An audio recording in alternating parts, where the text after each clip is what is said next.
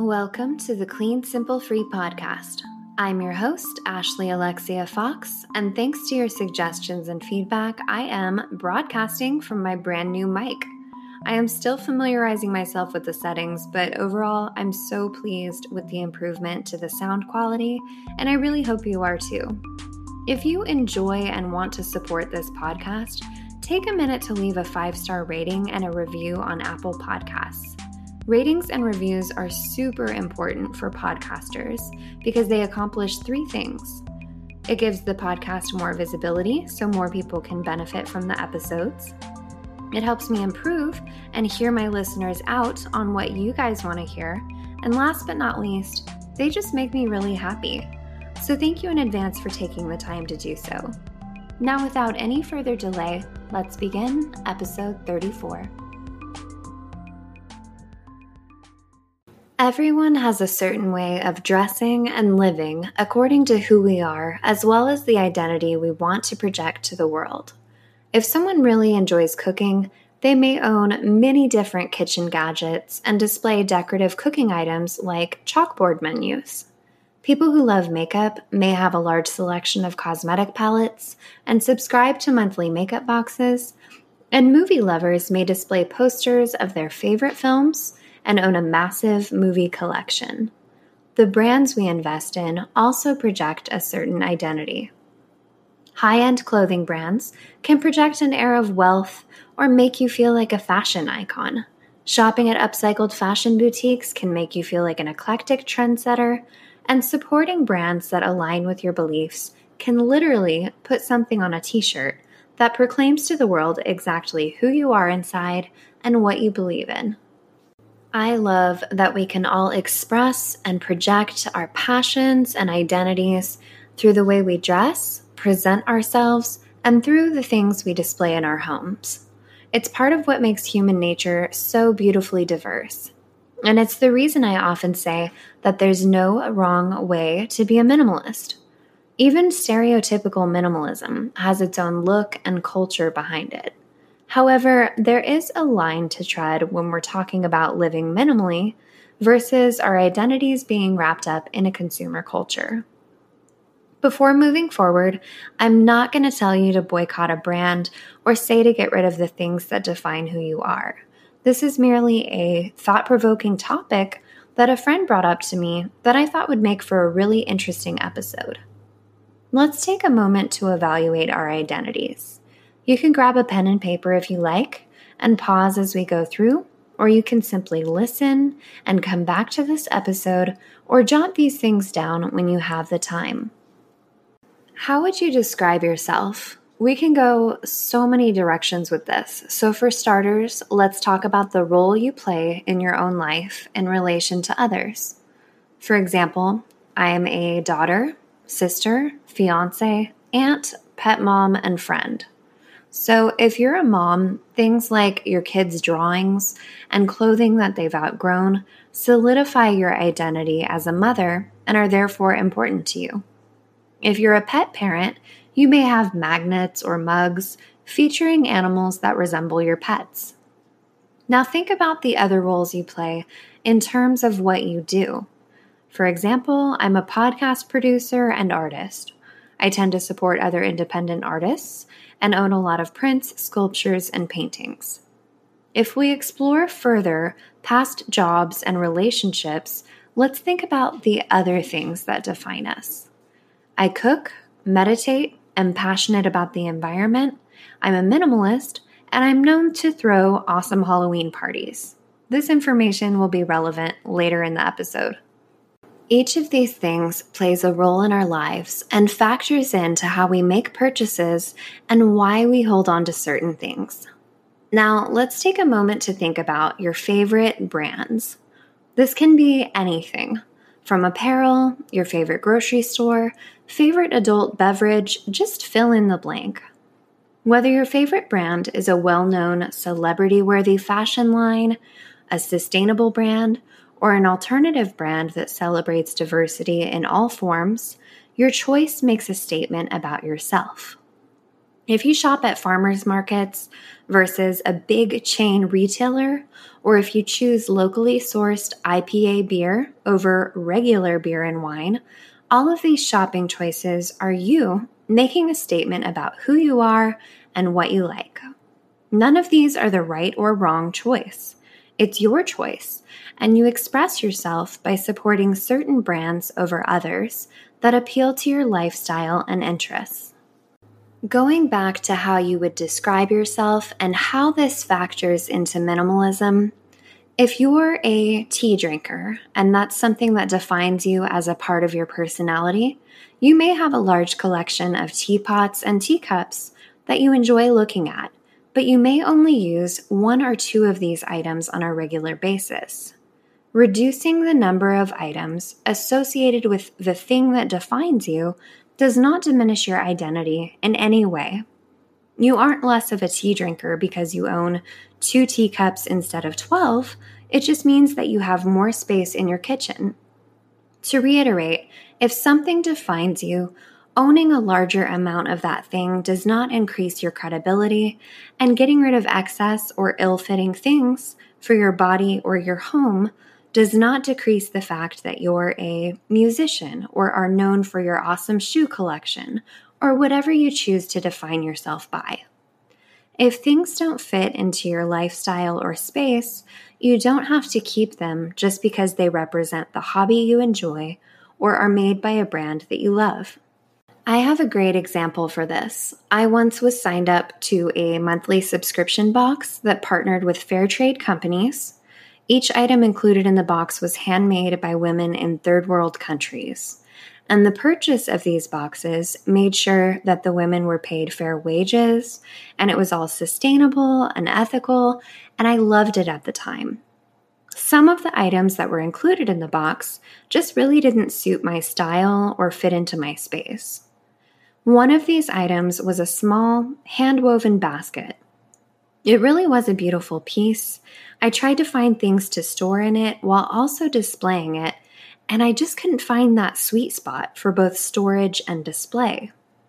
Basically, I was trying to show off this item as a conversation piece when it had no logical place in my home, so I ended up donating it eventually.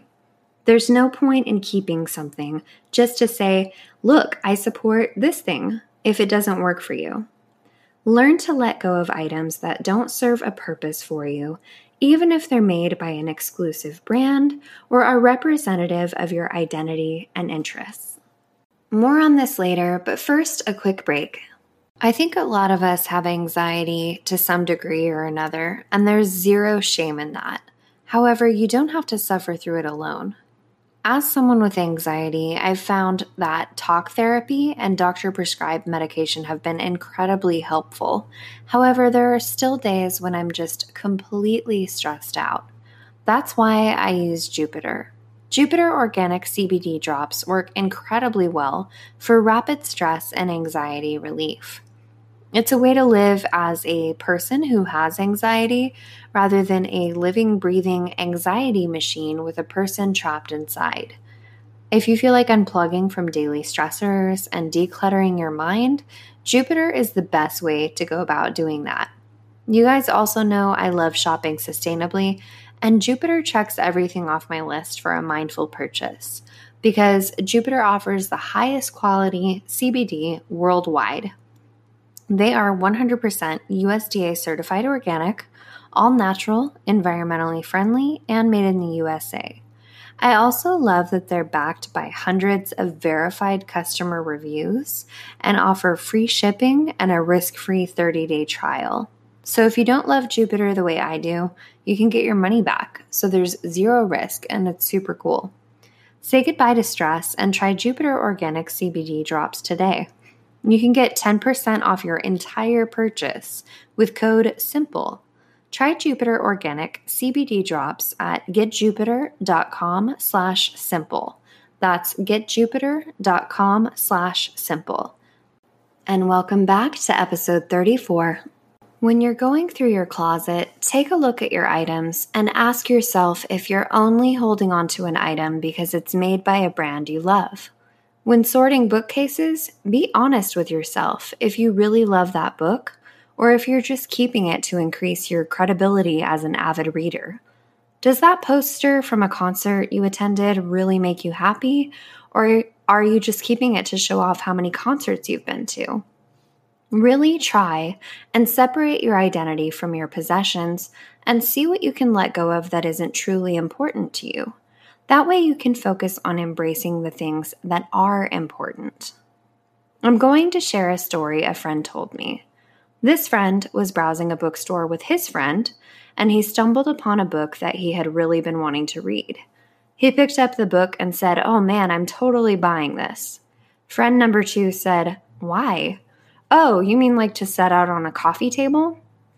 My friend was very confused and replied with, no to read. Don't be like friend number two. Don't keep things to project an air of worldliness and culture if you're not going to use the item. Books should be read and then kept or donated. Clothes should be worn if they fit well. And decorations should only be kept if they enhance your quality of life and make you happy when viewing them. If you have a reputation that precedes you at work, school, or within your friend circle, you may be tempted to purchase more things to further that reputation. Let me explain.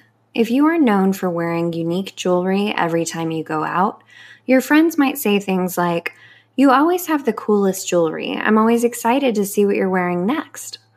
This part of you that loves wearing eye catching jewelry is further cemented into your identity by validation from the people around you. Earlier in this episode, I mentioned that I'm known for throwing great Halloween parties. I love Halloween, and I've hosted blacklight themed parties where even the food and drinks were blacklight reactive, a Nightmare Before Christmas themed party, costume contests, etc. My friends have come to expect this from me, and years ago I would find myself planning well in advance by looking online and shopping for Tim Burton style decorations, creating my own props, and stocking up at Target the day after Halloween in order to make the next year's party bigger and better. It was wrapped up in my identity, and it caused me to purchase more than I could ever use. It may surprise you to know that I no longer have a box of Halloween decorations, and I've found that with the right lighting and the right playlist of music, I can create the same ambiance with fewer items that I have to store through the rest of the year. My love of the holiday has not dwindled at all, but the space I've freed up by not stocking up on props and decor has been a notable change. To use another personal example, I grew up in Anaheim, California, and my whole family had annual Disneyland passes, so I tend to be attached to all things Disney. The movies and the theme park were such a huge part of my childhood and teen years, so before starting my minimalist journey, I collected so many Disney things props, pins, figurines, clothes, you name it, I had it. I even have a Disney tattoo that I do plan to expand on in the future. Something that's such an integral part of my family life and upbringing was something I felt like I needed to own or collect. While I still love my Disney stuff, I've sold or donated a huge majority of it. I only kept a select few things that really stood out as meaningful to me. And you know what? I actually enjoy those items more because I've gotten rid of the clutter that was distracting me from the items that were most important and meaningful to me. I have something to say about how our identities are so intrinsically wrapped up in the items we own, but first, I'm going to take a quick break. And welcome back once again. Our identities are wrapped up in so many different iterations that it can be hard to take a step back and look at things objectively. If you part with an item that doesn't work for your lifestyle, but represents an identifying factor that makes you the person you are, it doesn't mean that you're no longer that person for getting rid of some of those things. It just gives you more freedom and space to have items that are functional, fit with your lifestyle and interests, and you may find that by letting go of the things that don't quite fit or that you aren't as attached to, you can let your style shine even brighter. What do you find your identity in? What hobbies, habits, roles, or items do you feel defines you? I'd love to hear from you guys on this, and your reply may be featured in an upcoming episode. Reach out to me on Instagram at clean.simple.free, use the hashtag cleansimplefreepodcast, or email me at clean.simple.free at gmail.com. I want to start interacting with you guys more often since I'm the one who usually does all the talking. So definitely reach out with any comments, feedback, or what you'd like to hear in future episodes. Thank you so much for listening. Your support really means the world to me. Stay safe, be well, and remember clean spaces make for a more simple way of life. And when your life is simplified, your mind will feel free. See you again soon.